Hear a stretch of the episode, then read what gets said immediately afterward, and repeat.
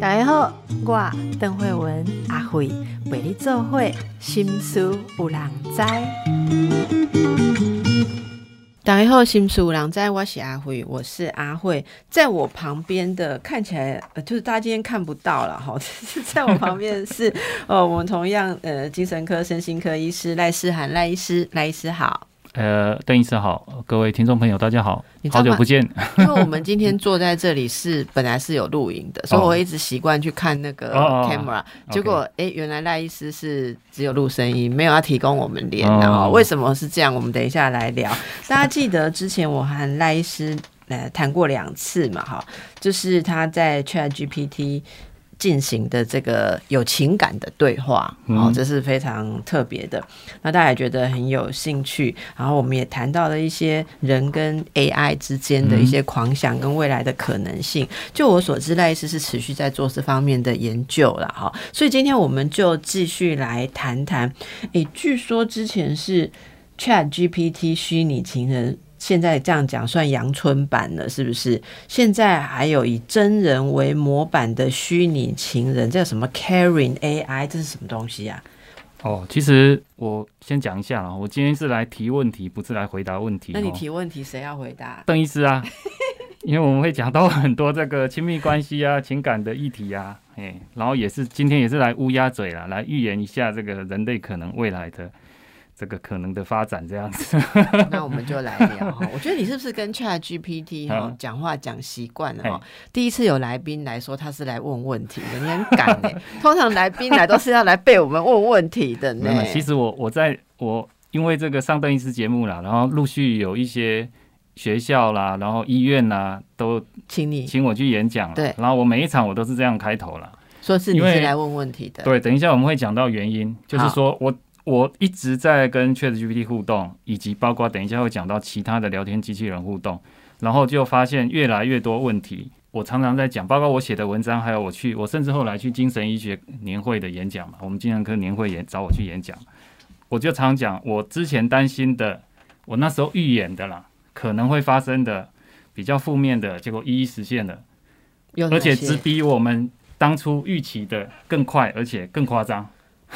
你你说说看，你对，最早就是就是也是回应刚刚邓医师的第一个问题啊。最早我们讲的只只是 Chat GPT，我们跟他用文字对话嘛，聊天嘛哈，而且它很多限制嘛，连什么泡澡啊什么都不行啊。那时候我们还觉得很好笑，结果后来进展到已经有可以用语音的聊天了，就等一下会讲 Caring AI 的这个部分，用语音就是你打电话跟他电跟跟他电话聊天，就很像你跟一个朋友或情人在聊天，然后他会回应你。那其实它是 AI，如果你不讲的话，你不知道它是 AI。是这个，等一下我们会讲。然后到接下来，ChatGPT 因为它是领头羊嘛，结果我常常说了哈，那个兴趣力永远是科技发展的一个很大的人类的兴趣力啦。科技发展的过程中很大的一个推进。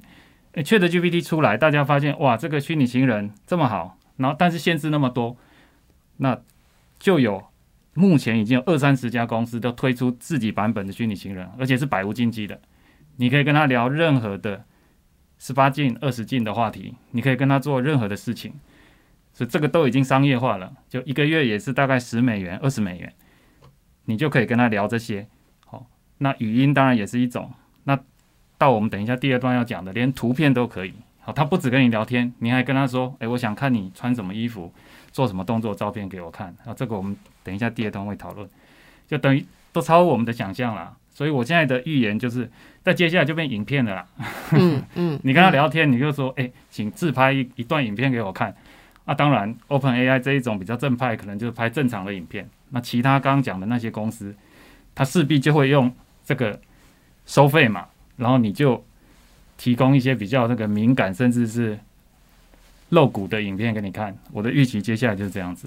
那你之前担心的事情已经发生的，第一个就是说，我想 OpenAI 还算是有一点点伦理呀，哈，所以它是算最高的，极力的在设置一些 规范，但是跟它竞争的就是没有那些规范的，搞不好市场更大，好，然后没错赚更多。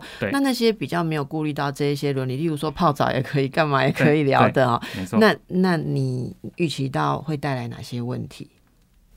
其实这个就比较复杂了哈。我想，我们如果直接跳到这里的话，我还是先想讲一下，我可以先讲一下正面的吗？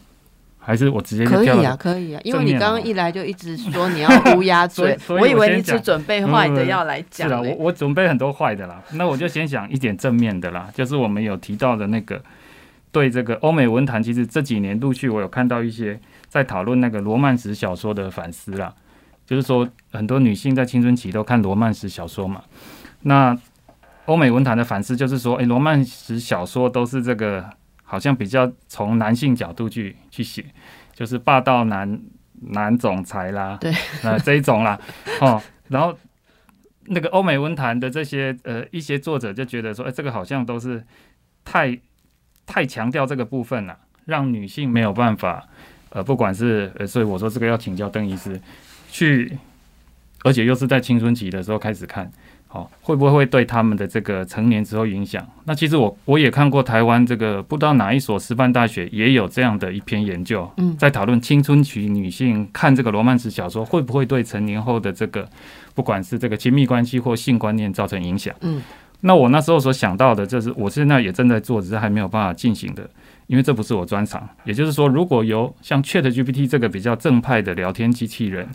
有女性使用者跟他互动，可以进行比较亲密的互动的时候，就不像呃，刚刚罗曼史小说是男性霸权为主啊，女性可以自己去决定，她跟 Chat GPT 或者其他聊天机器人这个互动，她也可以用女性的 dominant 的角色去跟聊天机器人互动，而且聊天机器人会配合她了，这个意思，懂？类似这样的概念，对。那也就是说，再讲更具体一点，就是说，女性可以在安全的范围内探索满足自己的，不管是身体自主权或者情欲的探索。我觉得它是可以是一个好的学习机会。对对对对对对对，因为在真实世界中，你如果真的要这样子，一个会有危险嘛，一个是伴侣不见得配合，一个是你如果真的要去找。其他更危险的管道，那会有风险问题。但是这个是一个非常安全的环境，就是只跟聊天机器人而已。呀，你在讲的时候，我有想到说，如果青春期，因为我之前没有想过这个事情。如果说青春期的少女开始练习亲密互动啊，或者说亲密想象是跟。比较有伦理，或者说他甚至是有平等观念的对对对，像像 Open AI，他是非常的有平等观念。有，我我也跟他对话，觉得他是蛮有平等。对对对对。但是我我我会觉得有一个有趣的现象，就是我我觉得这对于少女的成长会比他们去看坊间的罗曼史好很多哈。然后当然就是他们开始跟真人谈恋爱的时候，可能不太容易 谈得成，因为觉得说 在同样的时代，就是。他真正遇到的男生，或者说也不管同性或是异性，可是那个对亲密关系的期待，及不上那个 Open AI 提供的那样的开放、跟平等、跟尊重的话，那会不会少女就觉得说，我还不如回去继续跟电脑谈恋爱就好了？对啊，其实这个就是我们接下来要讲的正面，大概就只有我刚讲的这个啦，我能够想到的啦，其他都都是比较负面啦，因为。你下一个，我们刚刚讲女性嘛，我就跳过来讲男性好了。其实国外已经有研究发现，哈，他们去研究使用聊天机器人的男性，发现绝大多数都是滥用，用的语言跟互动模式都是剥削，还有侮辱的话语。那你要怎么看这个是正或负？哈，大家可以想，如果他在一正常真实世界中跟他的不管是女朋友或老婆，用这样子剥削、侮辱的话语。然后跟他进行亲密互动的话，这大概会引发很多的问题。对，但是我为什么说这个正负正反面要怎么去想？我也是又要来问问题了。某个程度，他就跟因为他跟聊天机器人进行这样的互动，所以他有得到他的宣泄，因为他知道在正常世界中他不应该这样子跟另跟这个异性互动，因为他知道这是不尊重的。但是某些人他有一些比较不管是特殊的一些偏好或者是一些想象。他如果借由这个虚拟的聊天机器人进行满足这一部分的的需求的话，那这个是不是算是一种我们讲我们这个精神科讲的减害疗法的的一个概念呢？这个这个我就不知道了啊，或者反而会加重他的这个更更不正确的这一种互动方式。哎，我先问一个问题，因为你比较有实验精神哈。如果一个男性对比方 Chat GPT 对他用羞辱性啊，或者是剥削性的言语，他会乖乖的跟你很善良的配合互动，还是他会提醒你说，呃，你刚才对我说的话语，呃，有过了，请你用什么？他不会这样子反过来提醒你吗？这个就是麻烦的地方，因为只有 Chat GPT 会这样提醒你。对嘛？但是因为这样子，所以有那样需求的人，男性就不会去找 Chat GPT，有其他二三十家，甚至有的是免费的。我刚刚讲说什么月费十美元、二十美美元，但是有很多也是免费的。他你可以尽情用任何你想象得到，在什么什么小说里面、电影里面的那一些。最最剥削、最侮辱的话啦，对对对的侮辱都可以，甚至非常的有性霸权的。然后他会配合，他都会配合，他还会非常投入的配合你。所以我就一直在思考，所以我说我一直我来丢问题的嘛，我一直在思考这个怎么样运用可以让他比较好的得到一个宣泄，因为我我我。我也对这个不管是女权或男权，我没有太多研究了。那医生你提出你提出的是一个非常深度的，对我觉得是社会学角度的观察。那我请教一个问题，就是以前男性没有办法在正规的婚姻家庭伴侣里面满足这个东西的时候，是不是在某个某个呃领域，他们会去找像特种行业的女性服务者？是不是有时候是可以提供比较大尺度的这样子的配合？会会不会？还是说他们去男性去嗯我们所谓的特种行业然后呃那种性服务产业或什么他们也要非常尊重那里的女性到到底是那是那是什么样？有会不会有某种地方是例如他们对于呃应招的女性或什么他们会比较采取霸道啦或是不尊重的语言去当做一种发泄。以前以社会结构来讲那是一个出口嘛。我了解。我了解邓医师的问题，不不过我从来没试过，所以我没我我无法从研究角度回答。我我可以回答这个问题了，所以我们好好快就跳到这个这么深入敏感的议题，这也是我觉得比较复杂的啦。甚至某个程度，我也写过一些文章是跟 Me Too 有关的。大家可以想象 Me Too 里面，它虽然有点敏感，但是我可以稍微点到了很多男性在他真实的生活中，不管是跟呃，女朋友或另一半啊，或男朋友也没关系。他无法得到一些满足他内心特别的，不管是性偏好或性需求，也许是大家比较可以理解的性需求，也许是比较少见的。嗯，那他可以透过文字，因为文字可以看到，或者透过看一些名片嘛，可你可以想象，大概就是这些管道而已。但是如果他有这样的需求，是不是？邓医师讲的其实是一种而已啦，嗯，类似那样的管道就也有提供那样子特殊的服务的，但是国外其实很多了，就是说你你你就是跟他讲好了，我会用什么样的方式跟你互动，但是他当然要确保那个提服务者的提供服务者的安全没有错，某些这个是有，对对对对，这个是一定一定有的。那我的意思就是说，毕竟那个还是去真实世界的提供这样子的满足没有错啦。那。他还是有一定的风险嘛，或者有一定的这个伦理道德上的一些争议嘛。那如果是由这个 AI，就是非真人来提供呢？哦，大家一定会想啊，我只有靠文字或语言有什么用？很抱歉啊，这个我在年会也讲过，所谓的 AI 细胶娃娃早就国外就已经推出了。对，也就是说，它可以陪你聊天，不是只能陪你做那个事情而已，它还可以陪你聊天，让你觉得很像跟真人。那如果你是跟真人进行刚刚。邓医师讲的这个，在社会上，你的另一半或者说大部分社会传统伦理道德无法接受的这些，我们讲白一点，就是一些一些性行为，这些形态的性行为的话，这个到底算是一种我所谓的减害宣泄的管道，让他不会因此而压抑，甚至忍不住去做出一些不恰当的行为啊，或者这个反而是可能变成一个更强化他的这个比较呃比较。不不同于一般人的这一种偏好或喜好，我我觉得这是非常困难的议题了，所以我说这个需要研究，你我也没办法回答。这个需要研究。我们把这两个问这些问题抛出来，就是抛给听众。对对对对对对对，希望有有志之士或有专家可以理解了。对，赖医师，那你可以跟大家解释一下，刚才说到那个 Caring AI，嘿，这是怎么样的进展呢？他说以真人为模板，这是什么意思？这是另外一家的吗？呃，对。另外一家公司。它有什么不同？诶，我我想用最简单的话解释了哈。我们之前在做那个 Chat GPT 虚拟情人的时候，大家记得我要给他一个很长的指令，说你你你现在是几岁？你的呃学历是什么？对，那你用什么方式跟我互动嘛？你用这样的方式才有办法训训练他。对，然后而且还要在过程不断的讲。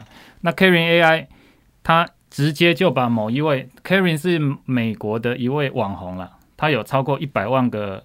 追随者的网红，他就把他的四千小时的影音资料给一家公司拿去训练 AI，让把它弄得跟 Karen 一样，让那个 AI 可以完全模仿他的说话方式、语气跟他的个性，会讲的笑话、笑的样子，然后他的声音完全一样，然后你可以打电话，当然你用电脑打或手机打都可以，你就可以跟 Karen 这个人聊天，就很像在跟他聊天。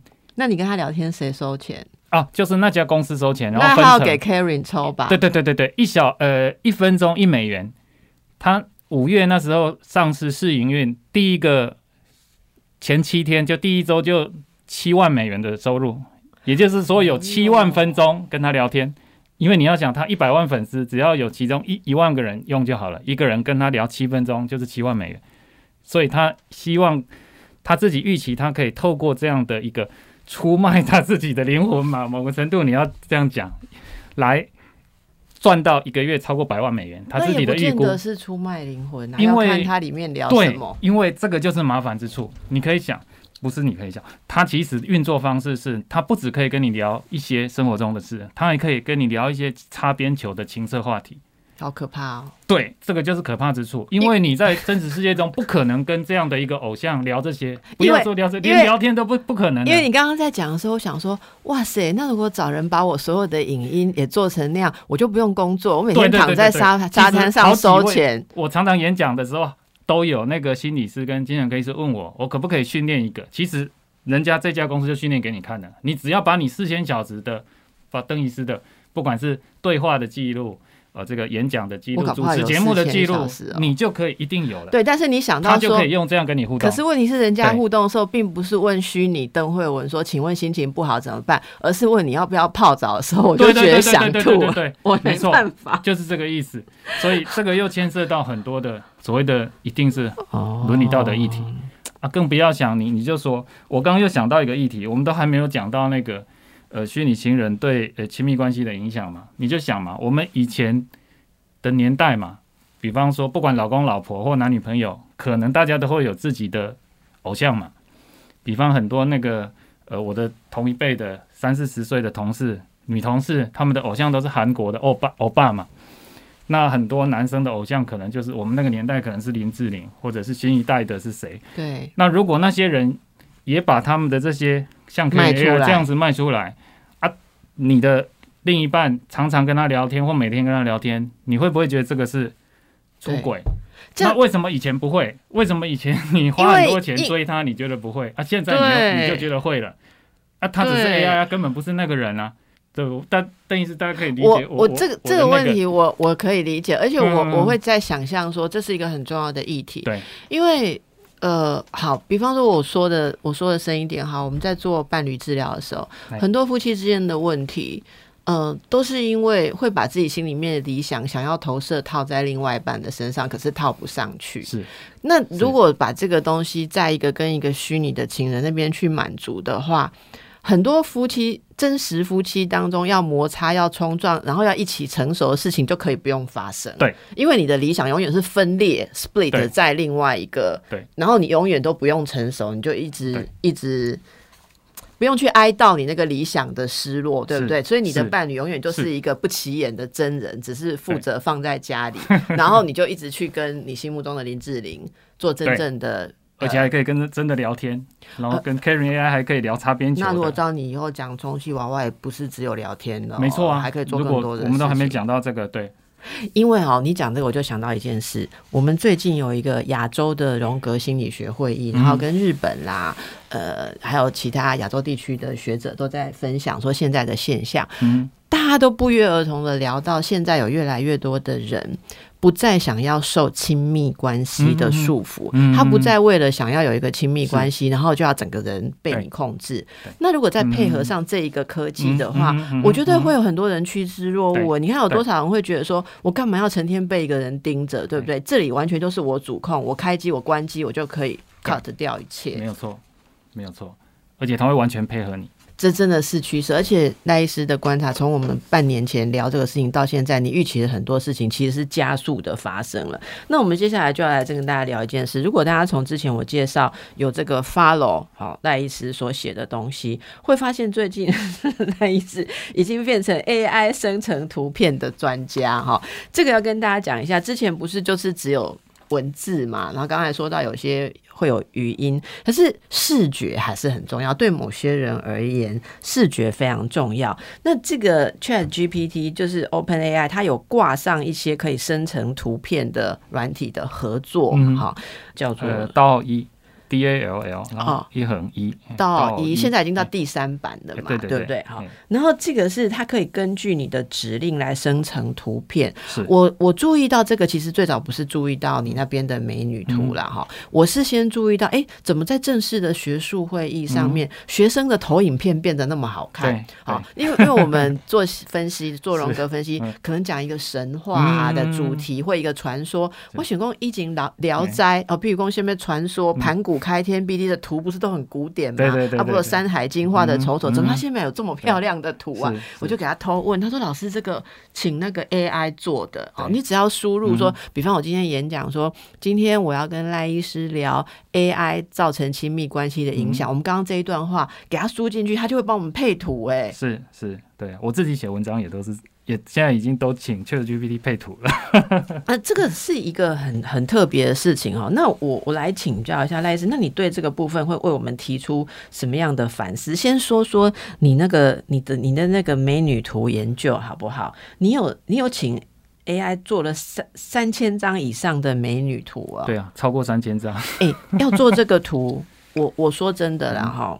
蛮有趣，还不是每个人你都叫得出你要的图。你对影像的那个元素要有一定的描述能力，我觉得这是一种美学艺术学。我觉得以后搞不好学生的艺术课、美术课要教这个。你可以举个例子跟大家说明一下，这是要运用到哪一些吗？对，哪一些的？其实我也写过一篇文章了，我们召唤师的四大能力了。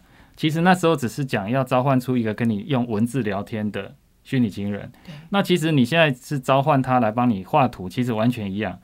刚刚邓医师讲那个艺术能力，但是其实我反而觉得还是文字能力很重要。所以大家中文要学，真的要学好。嗯，我用过很多，大家邓医师要举例嘛？你这个你要请他生成一个美女，在一棵树的旁边，你要请他倚靠着，或者是这个这个斜倚。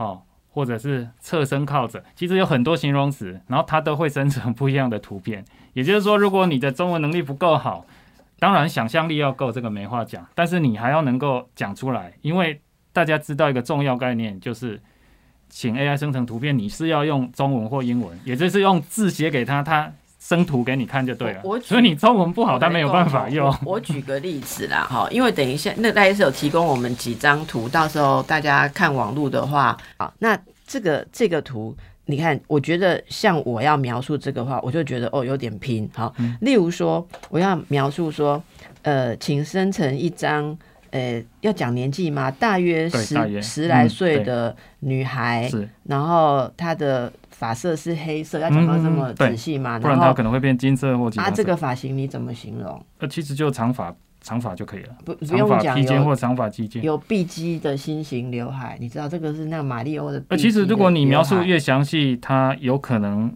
生成越详细，但是也有可能会混乱。所以你只是讲长发。对对对对对。然后这个服装你是怎么形容的？呃，这个就是非常简单，短版和服。哦，这叫短板和服，好，没错。然后我对你的所有的图片，假设我看了一百张，我最有意见的就是这种不是人类穿的鞋，这这是是什么？这个是以前的那个花魁，你知道吗？对对对，艺妓在走路的时候才要踩这么高的啦。对啊对啊，嘿，减肥会吓死，就你很喜欢这种鞋。个人偏好嘛，每个人的偏好不同。好，就是很高的木屐那种鞋，那这个鞋怎么形容？超高跟。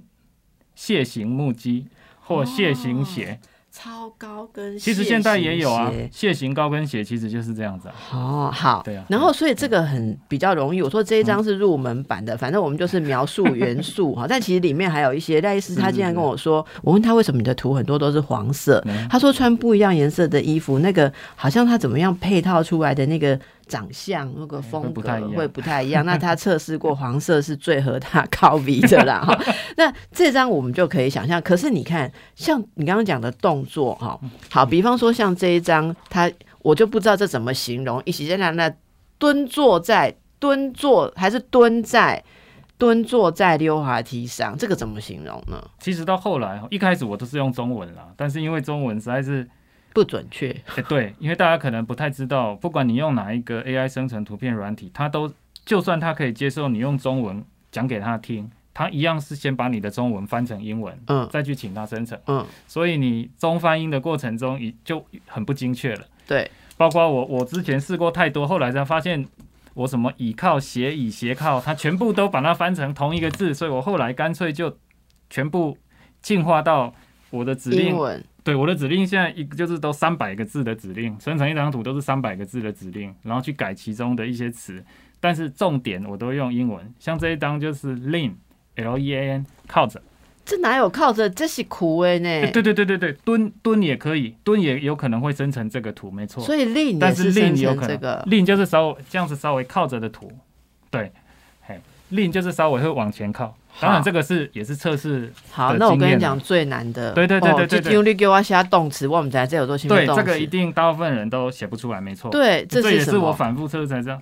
这个叫做 lunch，就是我们去 lunch bar 的那个 lunch，l o u n g。然后 lunch 是一个 lunch 也可以当动词，然后你就写 lunch on the slide。因为这张真的很美，就是它这个很慵懒的靠在那个。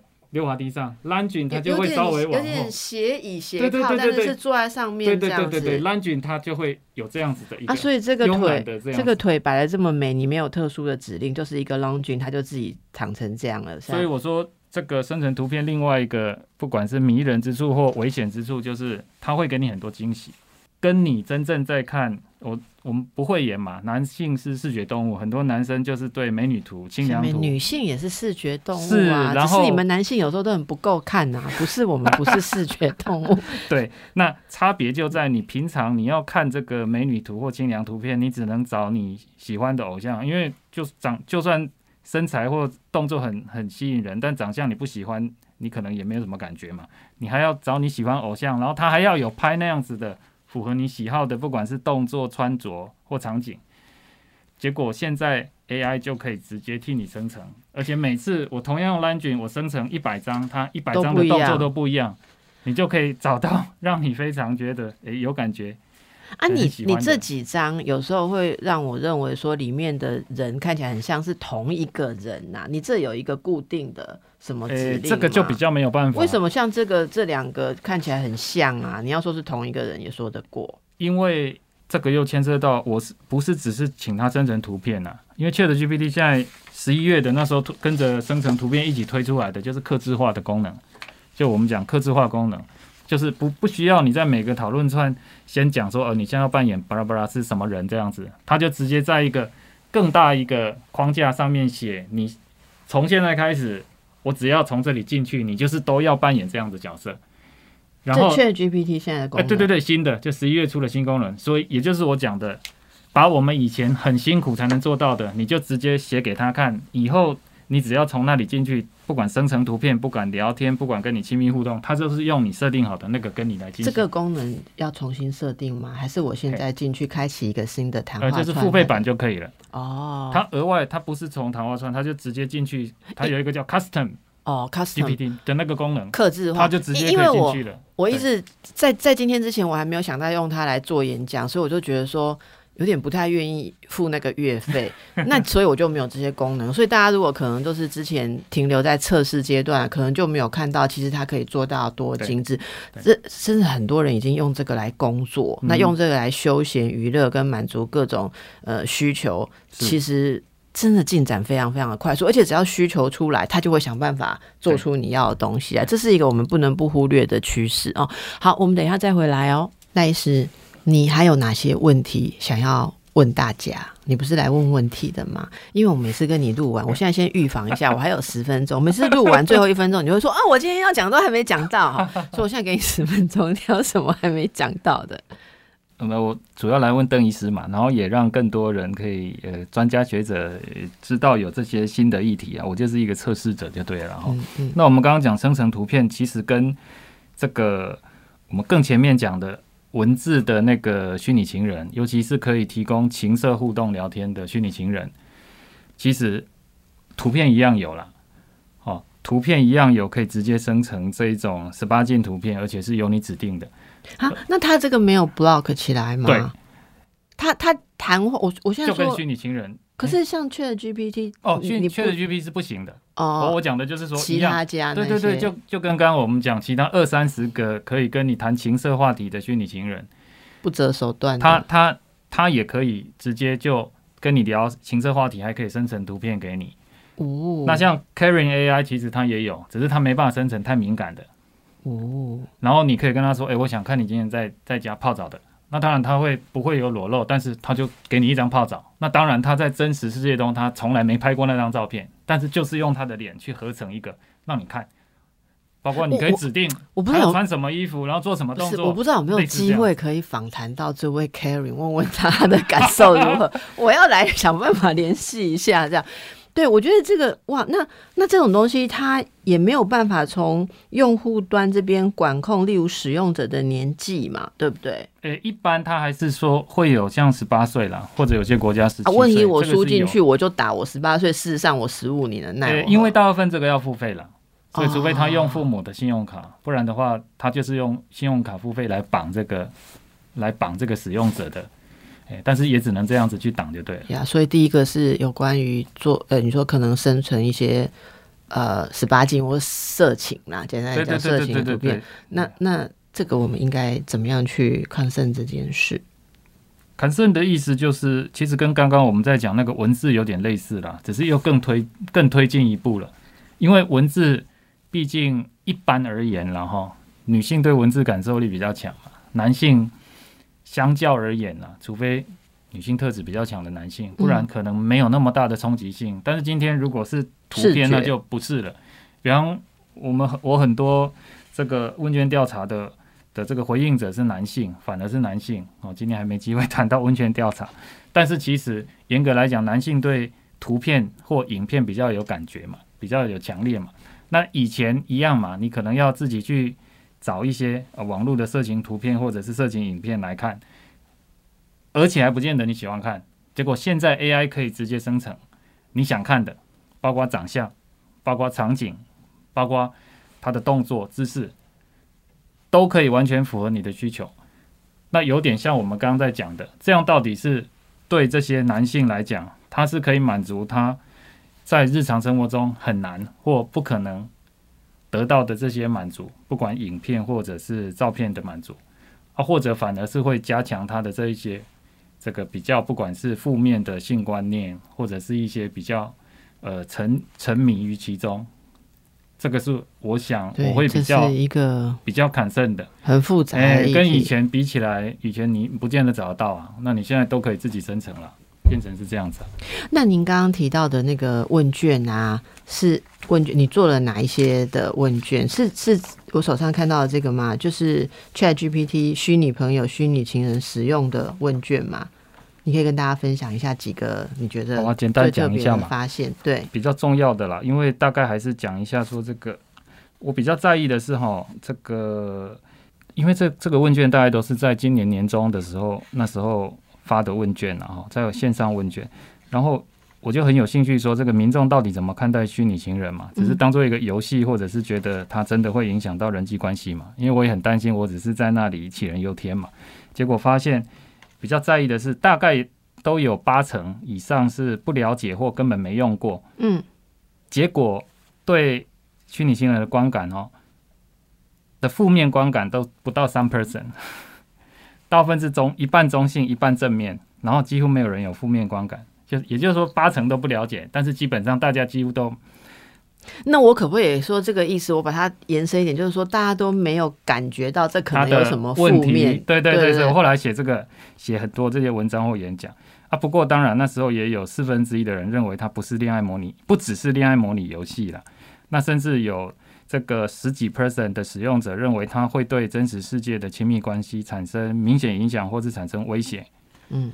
对啊，另外一个更有趣的是，它的这个呃，如果使用者的伴侣拥有虚拟情人的话，你会感觉怎么样？这样子，也就是问问那个问那个问卷填写者了。那比较有趣的是，有大概四成认为跟虚拟情人谈感情就是聊天，用文字聊天就是算精神外遇了。然后有大概十趴十 percent 认为这是标准的外遇，跟在你真实世界有小三是同一回事。哦，那时候温泉填写者是这样子，也就是有五成认为是外遇了。